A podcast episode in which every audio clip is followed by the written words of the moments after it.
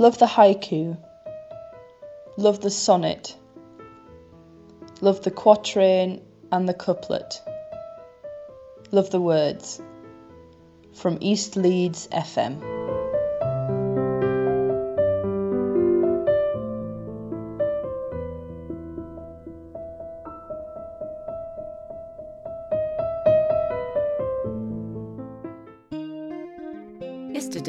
Sometimes happens up here in the open spaces of Northumberland, my water supply was cut off.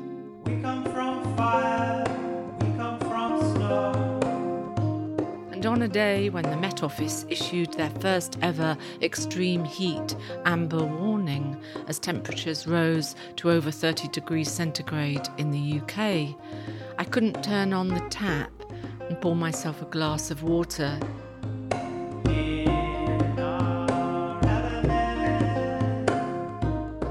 In Our Element, a poet's inquiry into climate change, Episode 3 Water.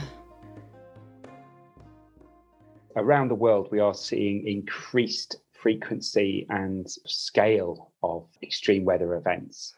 The recent floods in Europe, the heat wave in America and Canada, record breaking weather again in the UK this year is all pointing towards a kind of rapidly accelerating change in our climate. We need to look across what the weather is actually doing, how the weather and the environment is changing understanding the relationship between human activity and changing climate. It used to be that the English were very good at talking about the weather as a way to avoid anything personal or controversial. These days, it's impossible to talk about the weather without straying into dangerous territory. Richard Dawson is Professor of Earth Systems Engineering and Director of Research and Innovation at Newcastle University.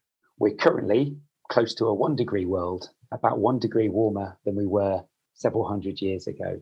The Paris Agreement sought to try and keep global warming to two degrees. If we allow it to go far beyond that, then we will have to make some really difficult choices between you know which areas and which people we're able to actually provide adequate protection to and indeed there's lots of evidence suggesting that parts of the world it might not be possible to grow food in anymore Talking about the weather was never as safe as we thought it was, and it still masks unplumbable fathoms of uncomfortable facts and feelings. Talking about the weather. The gardener sat on the old wicker chair, hands wrapped round a mug of nettle tea. And even though the room was warm, curtains drawn against the night, the way we hold our breath between winter and what might follow snow melt, rainfall, lambing storm. The words she spoke flung open the door on water, a river in spate, rushing and roaring between us. Her worst fears of flood and disaster, an unstoppable lostness sweeping her away, tossed in the current of truth, lies, testing the strength of this earth we cling to, as if our lives were leaves, whispering, North, North, North. The work of Nancy Campbell is informed by immersive writing residencies undertaken at various points north. I grew up on the Northumbrian coast and I've always been curious about fishing lore and, you know, in my own community and what keeps you safe from the storm. And there's a universality about this, but it's also intriguing to find customs elsewhere. I was at Doverodde Arts Centre, which is on the west coast of North Denmark, Jutland. And Proverbs of Water was inspired by conversations I was having with local people. It's quiet here. Is it too quiet for you? The rain is soft as the conversations of coral. We used to swim by the dam and pull little fish out of our swimsuits. Then my friend started to get ill. The thief of birdsong tries to capture the colour of rain. It's just grey, he complains. A book bound in bricks, a scallop shell concertina. One is too heavy for this place, the other too light. An empty bucket is always a bad omen. Turn back if you see one at the outset of your journey. Religions in Greenland and the far north are very often animist. So you really do see a spiritual presence in rocks and ice and the landscape, and things can come to life. Certainly in Greenland, the ice, it's very dynamic, it's always moving, it's a creaking, ugly, difficult thing to live alongside on the ice edge. And I found that straightforwardness about that community. I was very glad and grateful to have encountered it, even to the degree of, you know, on a rocky island, you can't bury pipes in the ground. So everything was on show. You know how things work. Even the toilets don't flush, you know, there's no sewage. So you have to sort of look at all the elements of your own existence straight in the eye and acknowledge what you are as a creature, which I think is very important in the world. I think we're now often in danger of forgetting unless we're challenged by individual ill health or a pandemic to understand our vulnerability as, as human beings. In North America, poet Jorie Graham encourages us to embrace that vulnerability and live our lives closer to the elements we have allowed ourselves to become dopamine addicted to technology that literally fractures our attention span. You know, you don't need a cancer diagnosis or a COVID diagnosis to wake up and go, wait a minute, I wasn't living my life.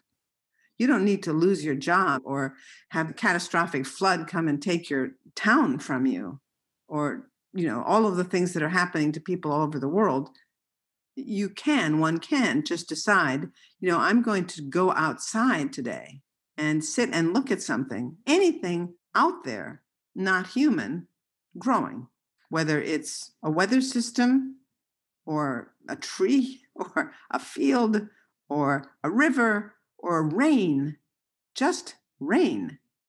Just like what is rain? It is an astonishing, incomprehensible thing. So go and put yourself in the position which involves opening yourself up to negative capability, as Keats would have it, into a state of unknowing, what the uh, haiku poets called yugen, the sensation of the ineffable.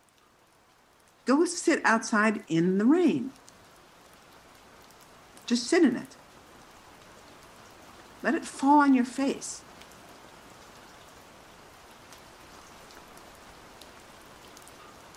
The times I've done that, and I just try to imagine the water cycle. You don't need to take LSD to go half mad with the unbelievable vision you will have if you just try to track all the places in the earth, deep in the earth and up in the sky, that water has come from and will return to. The water reawakens and makes the whole land and just everything feel nice and cleansed and fresh. There's a whole cycle of stuff. Australian poet Charmaine Papertalk Green sees water from the perspective of the Yamatji Aboriginal nation. When the rain comes, it fills up the waterholes where our ancestors would camp around and where they'd get their precious water. It'd bring us bush foods. It would bring all the flowers. We're in our bush food season now, it's a good season because we've had good rain. But there have been other years where the rain hasn't been there and the berries haven't been there to collect, or the emu eggs. We have seen the seasons changing with rain coming late and our summers being hotter than you can remember them being. Nancy Campbell. For me, my way into the natural environment, the ice, the sea, and, and the snow was through traditional means of survival. It was by going back to these brilliant interventions in, in the landscape by the Greenlanders, sort of listening to the legends that people had told when there was famine because the sea wasn't offering up enough sea mammals. And there was a legend about a hunter, Kuyu Kuju He lived through a time which was very opposite to our own, in which there was too much ice. The whole ocean was covered, and there was no way for any of the humans to find food to eat. So it's a very old Arctic legend that deals directly with climate crisis. But there's a, an element of it where Kuivasuk is sent down to the bottom of the ocean to talk to the Queen of the Sea, Sedna, who is the one who controls the ice and also who can release the sea mammals, which the humans need. And it's a very perilous three day journey. And she's a very malevolent goddess. But the sea goddess says, when you go back home, tell the people to stop emptying their dirty pots at my edges, and then I will release the sea creatures. So it's very directly seen, even then, that the strange behavior of the ice and the dearth that people are suffering is their own fault for not looking after the land and for polluting the waters. It is kindest to measure depth in meters. A fathom is the span of a man's outstretched arms.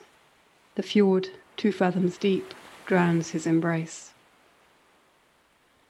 Wave dragon, wave star, now the pier leads nowhere. Wind blows waves across the road. We drive on a silver river.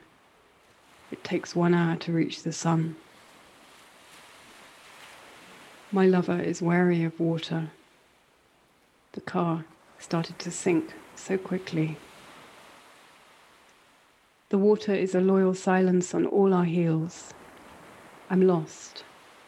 Give me the grey key again, the sea that tells the truth. It is easier to look at the stones than the sea until salt spatters your spectacles. We drank from blue china. The saucer did not match the teacup. Two sets must have got mixed up years ago. We sipped and consulted marine charts. The coast is new as a fetus and old as a fossil. The bedrock rebounds from the glacier's weight. Sea bewilders it.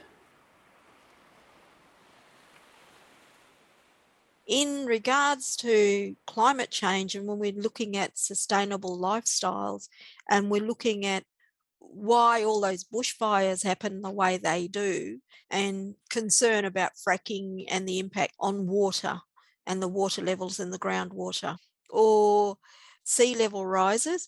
Now, Aboriginal people have been living in Australia for thousands and thousands of years. So there's a lot of knowledge that's been handed down, and we're a continuous culture. Anybody talking about climate change or the environment, land management, water management, need to talk to Yamatji people to embed those cultural knowledges. It's about understanding your positionality of power and privilege, of listening to those who have come before us, those who are on the front lines. Um, but at the center of it needs to be the land, and at the center of it, decolonisation. Suzanne Dhaliwal, climate justice creative, campaigner, and researcher this climate crisis bleeds through into all areas of our life, and it is in personal consumption and the way we live our lives. But this climate illiteracy that we've gone into, where we're like, oh, isn't it about straws and turtles? And yeah, totally. But if we zoom out and we look at the Amazon, which is being protected by Indigenous people, and just a few days ago, legislation passed in Brazil, which basically opens up the Amazon for even more destruction, for more violence against Indigenous people. And for me personally, you know, I come from the Punjab in India, and it's British rule which you know divided up that territory, which still has implications now with desertification, with water shortages. So we have to look at the history of these landscapes And it's not to stay in it, it's so that we can move forward. How did invasion, domination, and division become the central plot of the human narrative? When did we surrender our own capacity to know we have everything we need right here?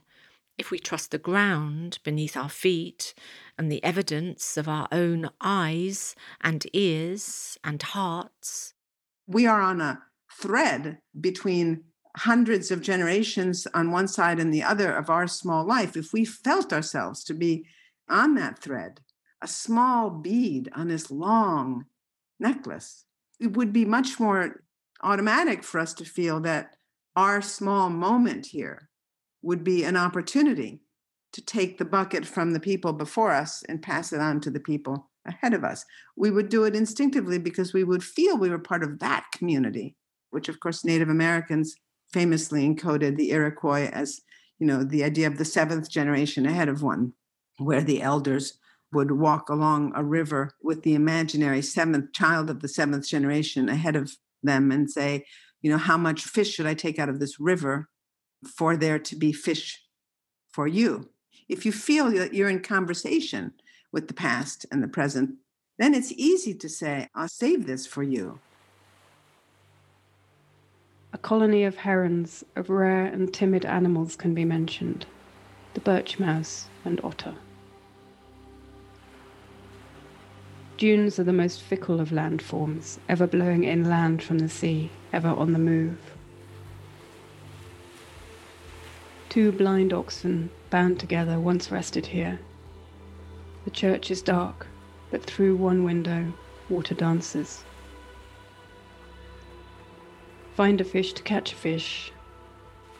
There's nothing worse than a bare hook. Mussels are thirsty for the sea.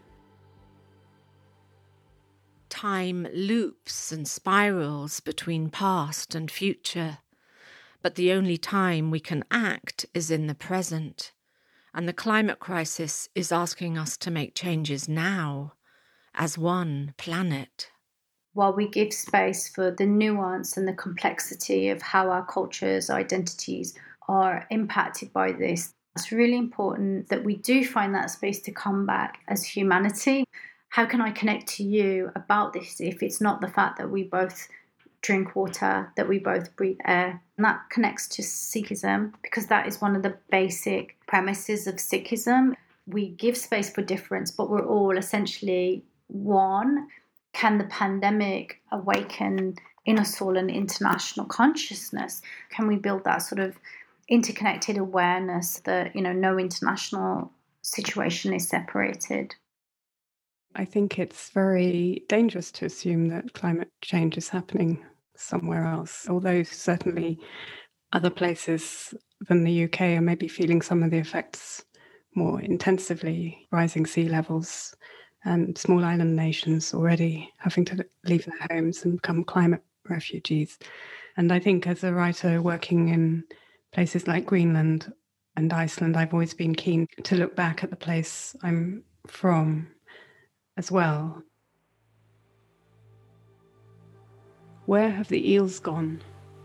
There's a hint of net in the water, a line of floats, and a black flag. A stone pulled up on a hook should be kept on land. A knot in a tangled line may not be undone.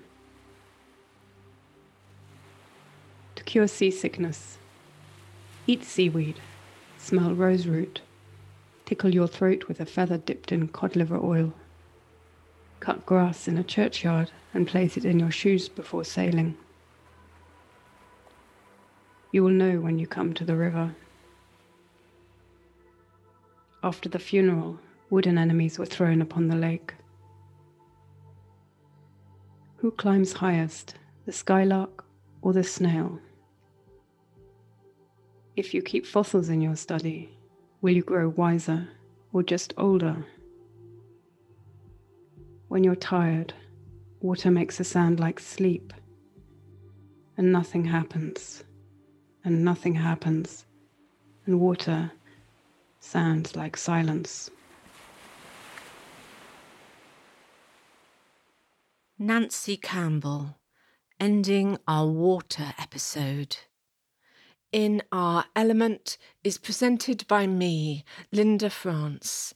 It's a Sonderbug production with New Writing North in association with Newcastle University and is supported by the Audio Content Fund and Arts Council England.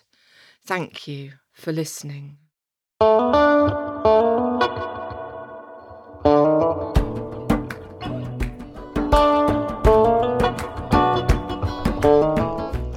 Love the cases, love the clauses, love the adverbs and the antecedents, love the words. From ELFM.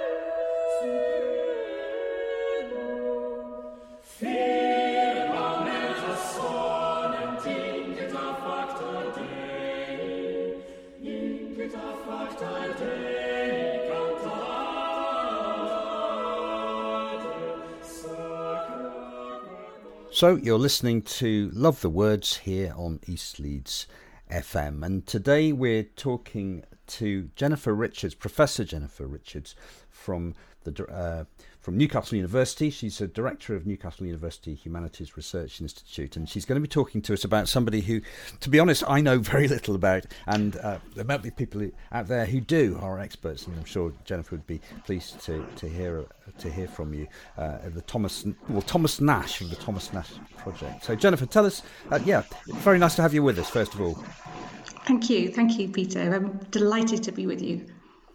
So first of all, tell us um, who Thomas Nashe was, and uh, yeah, what he continues to be through the, the Thomas Nashe project. So, Thomas Nashe was an Elizabethan writer. He was born in 1567 and he died at the age of 34, 1601, probably from the plague. Nobody really knows. And in, in that short um, period, he collaborated with lots of writers who are really well known today, Shakespeare among them, Christopher Marlowe is another one. Um, and he, uh, he wrote in prose, he collaborated on drama, but he um, is important now to literary scholars because of the way in which he expanded the English language and the experimental work he did with prose. So, so that's who Thomas Nashe is, but um, the project is um, uh, has grown actually. It's been going for about um, eight years.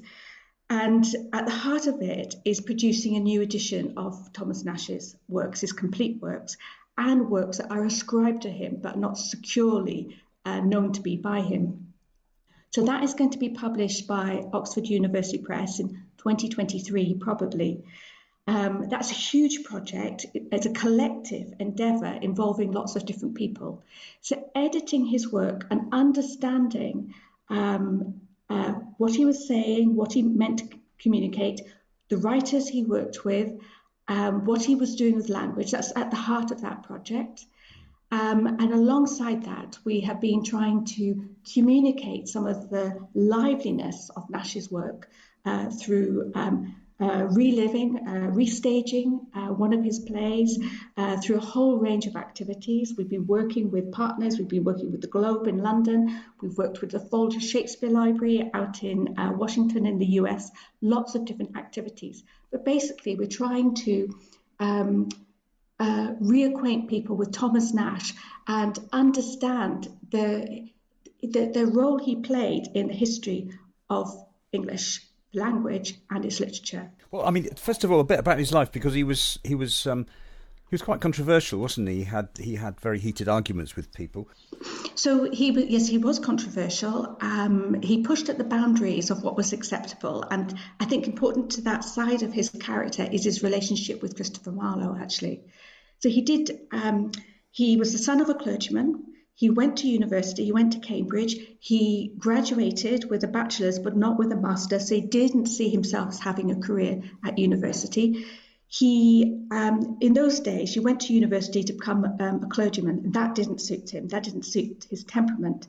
He left university and went to London, and that's where he got involved in the world of writing, uh, writing for print. It's a, it's a, uh, and uh, the, uh, working uh, with in theatre and with uh, dramatists.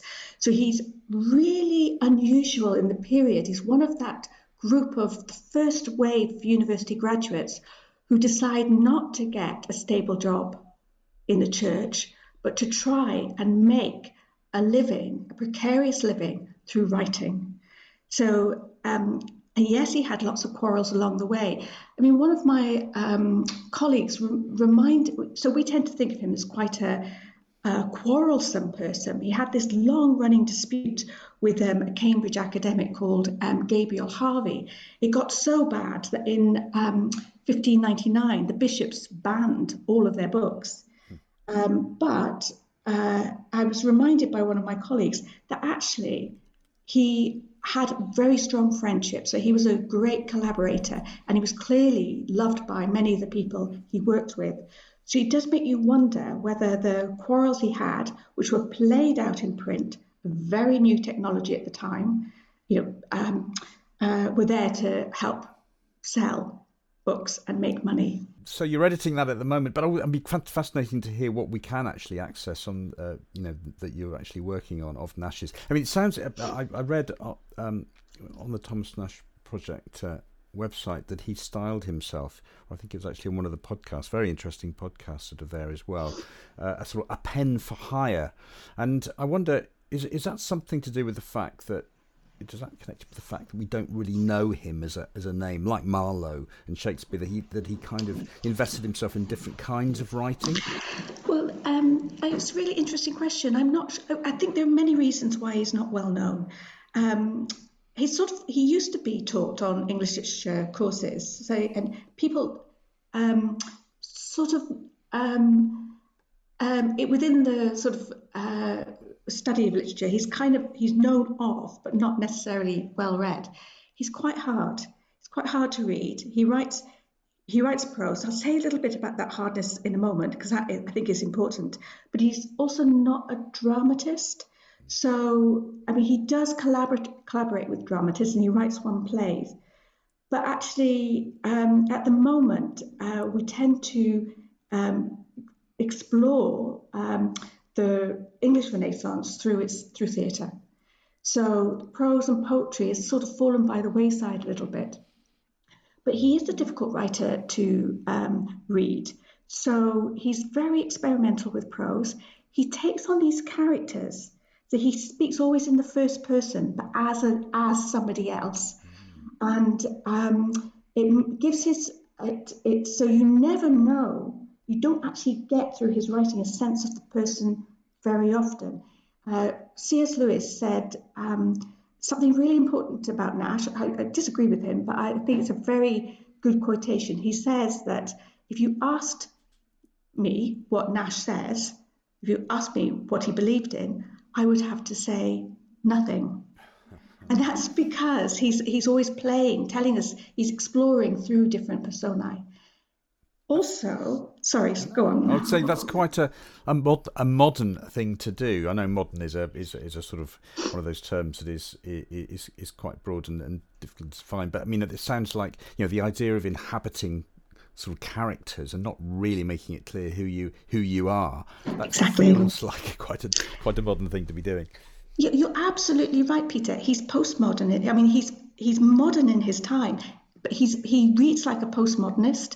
Yes, I that his prose is actually um, difficult to read for us now um, because he. Um, so one of the things I absolutely love about Nashe is actually his prose style. It's it's very fluid, so you feel that um, you f- it feels very alive. But but to get that experience of liveness, he writes these really long sentences but because and he punctuates them to give them structure so that they the sentences have movement of thought. Um, we're much more used to grammatical sentences which tend to be shorter. So his sentences can be can be fairly long And we're not used to reading a sentence that has three parts that might be a page long or half a page long. But what he's doing is he allows his characters to speak, change their mind. Um, he's trying to bring the experience of theatrical liveness onto the page. So he's got these fantastic metaphors that change shape in the middle. He's got uses um, very concrete language. Um, and then he's got these narrators, these personae, who um, are very varied. And also, the other thing about his narrators is that they're untrustworthy. Mm-hmm. So when you're reading his prose, you're, you're, you're, you're you can feel like you're stumbling sometimes. You're trying to work out who, you know, what's being said, what this, this character wants from you, and slowly understanding that the characters are often tricksters and that you're and that the reader is being brought onto the page into the book only to be the butt of the joke. So it's quite um, you've got to approach him in the spirit of, of uh, when you open a book and you start reading Nashe you know you're going on an adventure with him. But it's not a straightforward one. It's twisty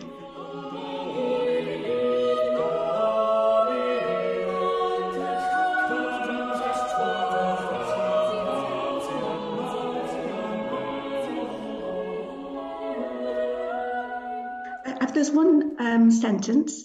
It's a very Nashian sentence, and I was hoping you'd ask me to read something actually.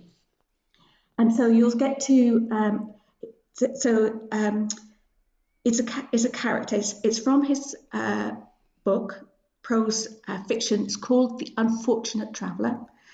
Um, it happens to be the the text that I'm editing. It's from 1594, and this text is um, spoken so a, his writing is very oral. It's spoken by a character called Jack Wilton. And Jack Wilton is um, traveling across Europe, having all sorts of adventures. He starts off in an army camp with Henry VIII, and he ends up with marrying um, a prostitute in uh, uh, Bologna um, by the end of the book. Um, he, end, he, in the course of his adventures, he's nearly hanged on the scaffold. Um, he's uh, nearly um, poisoned. He meets all sorts of bad characters, but he's also a trickster. And he starts off this book by telling us about his tricks, and he assumes that the reader wants to learn his art, the art of tricking people. So then he tells, he presents us with this character, um, a captain who he's going to trick, he's going to steal all his money. And he's addressing the reader, and he's telling the reader a little bit about this man uh, what a fool he is. And to do that, he describes him to us. And so I'll read this sentence. It's in three parts, but it's one sentence. Oh, my auditors, had you seen him, how he stretched out his limbs, scratched his scabbed elbows at this speech, how he set his cap over his eyebrows like a politician, and then folded his arms one in another and nodded with the head, as who would say, Let the French beware, for they shall find me a devil. If, I say, you had seen but half the action that he used of shrugging up his shoulders, smiling scornfully, playing with his fingers on his buttons, and biting the lip, you would have laughed your face and your knees together. Oh, it's wonderful, wonderful stuff. Yeah, I love that. Uh, so, so thank you for reading that, Jennifer. Um, it, so Jack was presumably a fictional character.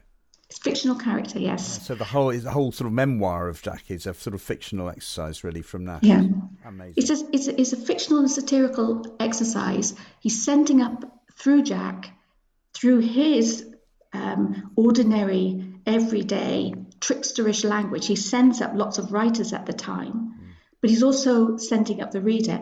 In the bit I just read out, he's pulling the reader into his narrative, making us his friend, saying, Look at this guy, look what a fool he is. Shall we trick him together? Yeah. Lovely stuff.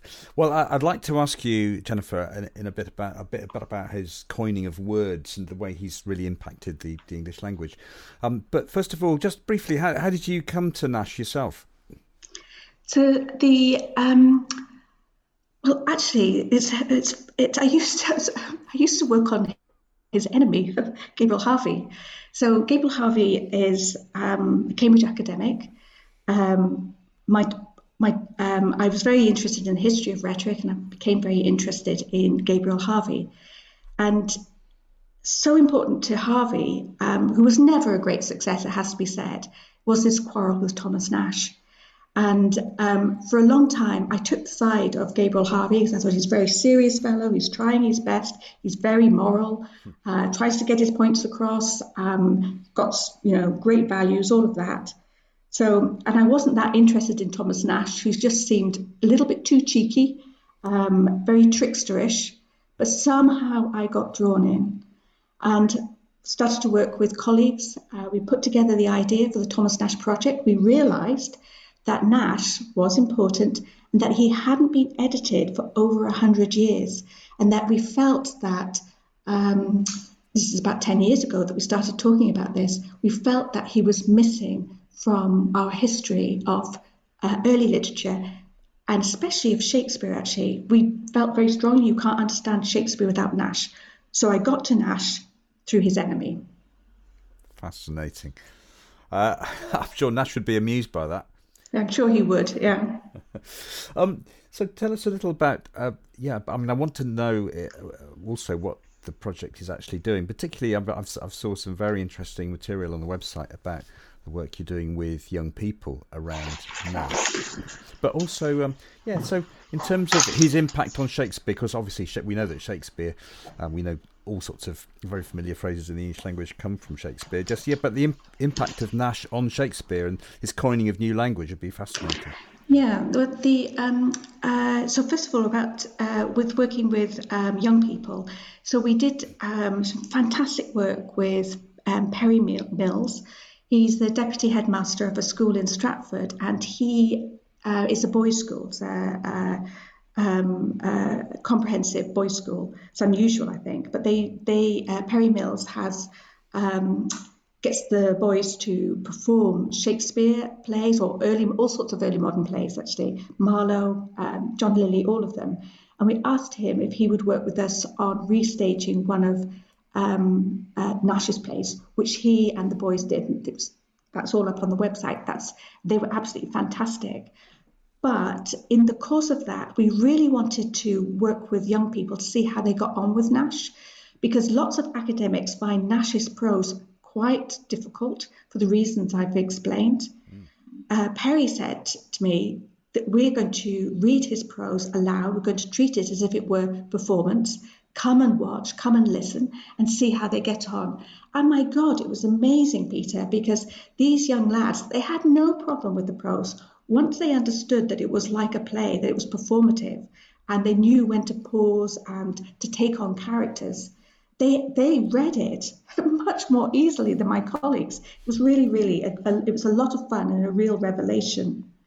So that's the work that we did with Perry. Um, now on Shakespeare, so not a lot of not, not a lot is known about um, this uh, relationship between Shakespeare and Nashe, but we um, uh, stylometrics, uh, which is um, a tool we use to understand um, who wrote which text when uh, the authorship is not clear, has revealed that it's very likely that Shakespeare wrote the first act of one of Shakespeare's plays or a play that's attributed to Shakespeare Henry VI, Part One. So we're going to edit. We're editing that. That, that Nashe wrote it. Sorry, that Nashe. That Nashe wrote it. Yes, yeah. Nashe wrote that. Yeah. Um, so so we know that playwriting and that Shakespeare himself was a collaborator. Yeah. So that's and also Nashe writes about that play. He writes about a scene in it in one of his uh, one of his prose uh, pamphlets, hmm. uh, talking about the impact of seeing the characters come alive on stage. Mm. So we know that. We also know, so the unfortunate traveller, the text I'm uh, writing, is full of what sound like echoes from Shakespeare. And one of the things we can't know right now is whether he's reading Shakespeare and sending him up, or whether Shakespeare's reading Nashe and using uh, plagiarizing. Well, plagiarizing is too strong, but adapting some of his vocabulary, some of his ideas. And the one other play that uh, is very close to one of Shakespeare play that's very close to Nashe is Love's Labour's Lost. So it's thought that one of the characters, um, I think it might be might be Moth. I can't remember actually. It's just escaping me. Is based meant to be based on Thomas Nashe, and that play, Love's Labour's Lost, is all about linguistic invention it's about coining words. It's about playing around with the language, and um, it's thought that that this is the that that that is um, that Shakespeare is thinking about playing with uh, the quarrel between Harvey and Nashe and their arguments about words. I mean, it, it's did Nashe have that kind? He knew Marlowe as well, obviously. And he, I mean, he really well. Shakespeare. Yes, he collaborated with Marlowe as well. So um, it's very contentious. I'll say it now. You might get people writing in and complaining, but we are we are editing um, Dido, a play attributed that that's so that's Marlowe's play, but on the title page it says by Christopher Marlowe and Thomas Nashe, and so we're taking that attribution seriously. The Marlovians like to think it's a Christopher Marlowe play only, and we're saying, hold on, Nashe's name is on the title page, and Nashe refers to, uses scenes from Marlowe's plays all the time in his writing. I'm going to be devil's advocate, uh, Jennifer, and, and, and, and ask you. I mean, obviously, uh, a lot of research is going into Nashe, and I'm just thinking people might be listening to this and going, know, yeah, we know about Shakespeare and his plays are still performed, and also Marlowe, but you know, Nashe, really, you know, why why all this research into Nashe? What if you could put it in a nutshell? What what is the impact he has had, for instance, on the way we speak and the way we write now? He's really. Okay, so I would say to those those listeners, those lovely listeners, well, he's really important because he was influential and he's one of the gaps in the history. He was very, he was really important in the 20th century. People knew about Nashe. People, so the uh, Marshall McLuhan's idea really uh, central to the way in which literary studies developed. Um, thinking about um, orality versus literacy. For him, he wrote his PhD on Thomas Nashe, and Thomas Nashe shapes his thinking. It's just that we've lost contact with, we've lost that connection. But Nashe is so just to um, you know, the, a really important source for us as we're trying to understand Nash is the Oxford English Dictionary, fantastic resource. Um, of the many thousands of citations, quotations that they use to illustrate linguistic usage, Number 28 in their list is Thomas Nashe. So they they they use Thomas Nashe is their a go-to source, first citation of an example. And I just want to give you some words that you may be surprised, uh, uh, but I've only picked out a few. But these are words that are attributed. First uses usage is attributed to Thomas Nashe. I wonder if you'll be surprised by some of them, Peter. Abhorrent Adjective, uh, recoil with repugnance. First citation, first example of usage, comes from uh, Thomas Nashe, Lenten Stuff, 1599. Or this one, I really like this one. So every day, above board. Oh, it's an adverb, uh, and it, it's first usage, Thomas Nashe, 1594, Terrors of the Night, but it means for him having your cards visible above the playing table so that nobody thinks you're trying to trick them. Wonderful. and the last one, I really love this one. Um, did you know, Peter, that the person who coined our phrase balderdash was Thomas Nashe? no, I did not. Mm. That's brilliant. Balderdash. And is that just a yeah, what is boulder? I mean, you know, literally, is is yeah, what is bold? Did he just make up that word, or was it a, a sort of like a conflation, a, a merging of two other uh, concepts? What is balderdash? What it well, it, for him, it means frothy liquid, right. and I suppose for us, it just means well, rubbish. Yeah, yeah, rubbish. Yeah, exactly. I'm just wondering whether dash Yeah. and bo- boulder. Yeah, boulder. Well, he does. He does. He does. I don't know in that case how he arrived at that. I mean, a lot of the words like abhorrent, they're Latinisms, um, and so he's he's borrowing them and bringing them into the language, and they catch on. A lot of his uh, coinages don't catch on. Uh, Bodgery, for example. Bodger is a good one. I might. Yeah, it is good. I think we should have that one. Or bespangle is another one I really like. But he does. You are right. He does put words together. He does that to create insults, actually. Yes, and I saw some of the insults and put downs that were that on the website. In fact, were wonderful. Uh, have you got any examples of, of Nashe put downs or? Well, there's, there's one on the website which I really like, and um, actually, uh, my colleague uh, Kate De Rycker who did the research for this. Um, but um, this is a, a term for somebody uh, who's um, a miser. Um, and he comes up with this phrase. Well, there are lots of phrases for misers in the period, um, but this is Nashe's crusty cumtwang. So I don't know. It, it doesn't sort of trip off the tongue, but what he's doing is he's combining. He intensifies insults. So he takes wor- words that are used in the period. Some of them are um, insults already, and he puts them together. So he creates these. Um, you know, there we've got uh, crusty, um, meaning hard, and also um, bad-tempered. Um, the Latin word with, come, and then twang. Nobody quite knows what twang means, but but it, we know it's an insult. Um, um, I think I, when I looked at, at the OED yesterday, it can also mean bad smell. But he puts them all together to really drive home the point he doesn't like you. So tell us if people were um, we're thinking now that I really like the sound of Thomas Nashe and I want to read something by him, uh, you know, just as an introduction that uh, would take me into his world and the world of the language. What where, where would you where would you take that person? Where would you where would you direct them? Well, there's quite a bit of stuff. Um, if you can Google stuff, there's quite a bit of stuff online. The website has got um, the Thomas Nashe Project website. If uh, people Google it, then uh, they'll find lots of different resources and bits of text. Um, the there are he is in print. There are various editions already. Um, um, but um, I suppose, but otherwise, I might need to wait because we, our edition is going to be a couple of years, old spelling. Um, it's going to be quite a weighty edition, and then from that, we're going to do we're going to modernise. But we're still it's it's it, I know it's it's just it's just long, slow work getting it right. Absolutely. And if people want a, a bit of a, a bit of uh, naughtiness, they can Google Nashe's dildo, I believe. They can. Well, it's, it's called um, uh, it's Nashe's dildo in one manuscript. It's also, but it's called Choice of Valentines as well.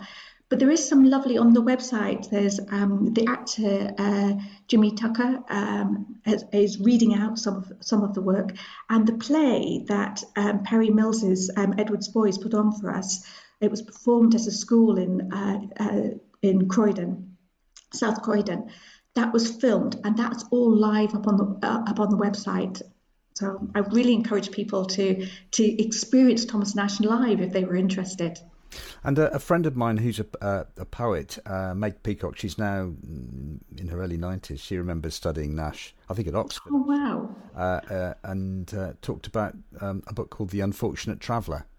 Yes, that's that's the one I read the, the quotation from. That's the one I'm editing. Yes, it's brilliant. So it's it's a better known one. Yeah. I asked her to. Uh, we have a regular email uh, contact, and I asked her to. I said, "But what do you know about Thomas Nashe?" And she managed to dredge up uh, various things from, from sort of, you know, she's as I say, ninety now, so she was at Oxford in the nineteen thirties, forties. Oh, fantastic. Yes, thank you so much, Jennifer, for for, for, for being with us today on Love the Words, and uh, it's been fascinating to talk about Thomas Nashe. Briefly before you go, any uh, yeah, any any other projects you've you you mentioned something about bees. Yes. So when um, hopefully we, this is the fi- this is the last final the big push for the Thomas Nashe project this year. Um, but then when that comes to an end, I'm, um, I'm going to be working with uh, scientists and musicians editing another book, uh, very different to uh, Thomas Nashe. This person, Charles Butler, is um, was a clergyman, and he was very interested in bees. He um, wrote a book in which he wants the reader to enter and experience, understand bees, and to become a bee. Um, so watch out for that. Wow. So we certainly will. Okay, well, well, maybe come on the um, come, come on Love the Words and talk about that at a later stage. It'd be nice to keep in touch with you. Thank you. It's been such a pleasure, Peter. I'm really, really um, grateful for the opportunity. Thank you.